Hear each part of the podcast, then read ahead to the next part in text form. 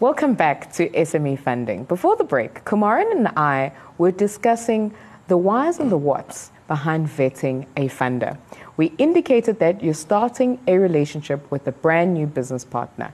And just as the funder will ask you questions, request information, and has the legal authority and rights to make sure that the information is included in how they vet you, you too, as the prospective business partner, need to do some homework of your own.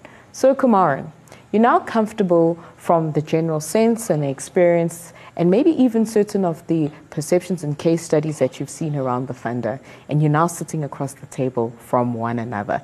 Now, there are some very d- direct and very specific questions that you can begin to ask them um, as well on the other side, as very much as part of your responsibility of doing the vetting.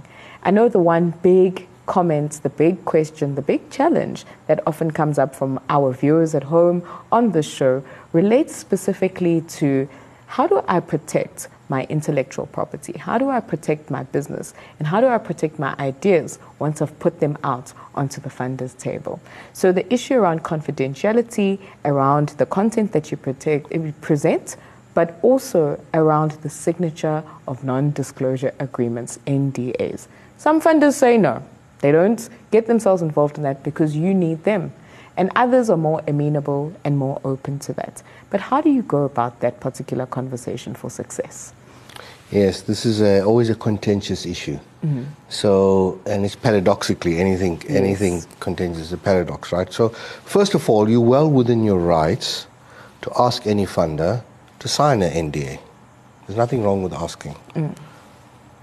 And there's nothing wrong with them also saying they're well within their rights to say, no, no we don't. So what I find is, uh, so both have rights. You can ask and they can say, no, no, right? Mm. So they're not forced to say yes.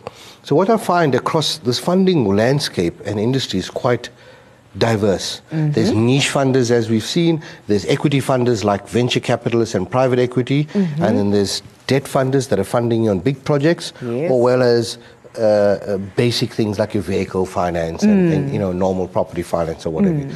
So there's certain finance businesses where it's normal or expected where they uh, uh, they would sign an NDA and they're quite comfortable with it. Yes. Like maybe a private equity uh, business, but there are some venture capitalists that say no we are not signing mm. an NDA because we're dealing with this all the time yes. and you have to trust us. Okay. And also where sometimes it's impractical and silly.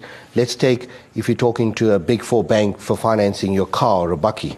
It's silly to ask them to no. sign an NDA for something for an so overdraft or, yes. or asset finance. Yes. yes. My overarching thing is that funders are bound regulatory as well as the nature of their business uh-huh. around confidentiality. It yes. is it's the trust aspect, the confidence aspect for funder is that's very very important. Mm. So it's very rare for NDAs to be signed. It's mm. more peculiar if the client is really really uh, uh, concerned about it, mm. or number two, it's a certain type of funder like a private equity. Yes. I generally get worried when someone is asking me to sign an NDA, but yet we do sign. Yes. It's not typical. We probably sign it 1% of the instance or so, less than that. So, Kumaran, you should also be ready um, at any point to defend why you want an NDA signed. Yes. And be very clear about the peculiarities or specialities in your business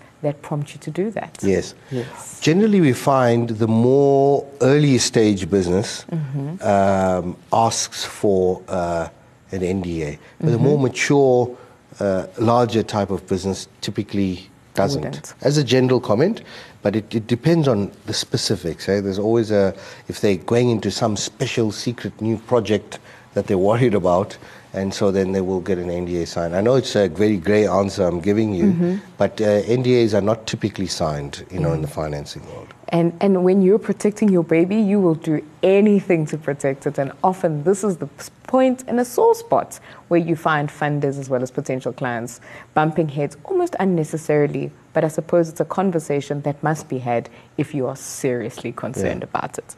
This the second space I'd like us to talk about, Kumaran, is around the term sheets. So you made a great analogy earlier on about term sheets. Certain term sheets are strict. They are strict. Um, they have very um, specific conditions, suspensive conditions, and all types of conditions that for the business owner almost feel overwhelming. Um, will I be able to honor them? Is this even fair? How do we gauge fairness? And also, how do we decide between this is an unfair funder versus this is a funder who has to have these principles in place um, to make sure that our relationship and this funding relationship and agreement actually works? So I don't think you're going to find a, a facility approval letter or a term sheet, whatever you want to call it, that is uh, very easy, yeah. easygoing, right? Uh, because the funder is the one taking the risk. Yes.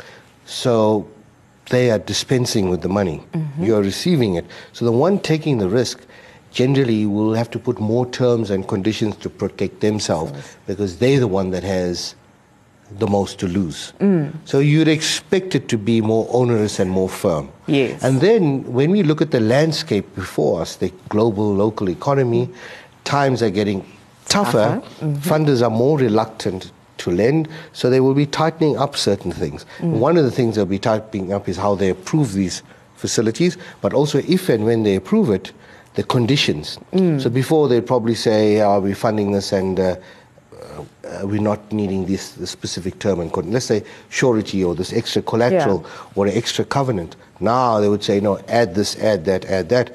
And so your experience may be as an SME, hang on, three, four years ago, I got approval for the same thing, and these were the conditions they asked. Now they're asking for double the conditions. What the hell? They're very aggressive. What's going on? It's reflective of the higher risk environment. Mm. So mm. we mustn't confuse onerous and firm terms from a funder with that uh, with them being necessarily a bad funder. Yes. Yeah. Yes. And and a funding agreement is to be expected to be a little one-sided. Again, because they're the party taking the risk on, on, on that. Yeah, end. it doesn't feel nice, right? Because no. you want this you want this relationship of equals. At one level, it, it, is equals in mm. the hmm. sense that the one needs the other. Yes. The funder needs clients. Without clients and lending, it's going to be They're dead. They're not right? a funder, right? Yeah. Mm. And then another aspect, when it comes to the risk aspect, that's not an equal relationship. Mm. In defense of the funder, funder is taking the higher risk there. So those, it doesn't feel right, but it's it's it's it's it's par for the course, you know. Mm, mm. So Kumaran, you're painting a scenario where there are different levels within the context of this relationship, and particularly around the variables that affect the term sheet itself.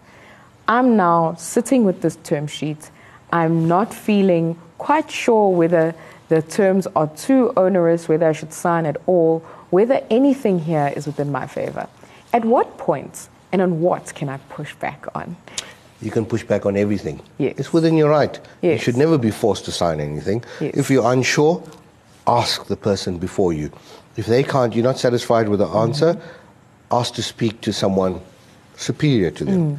Or say, listen, I need a copy of this beforehand, or I'll, I'll, come back to you. I need to pause and reflect on this. Mm. Take it, ask a colleague, there's a business colleague that's mm. done something similar.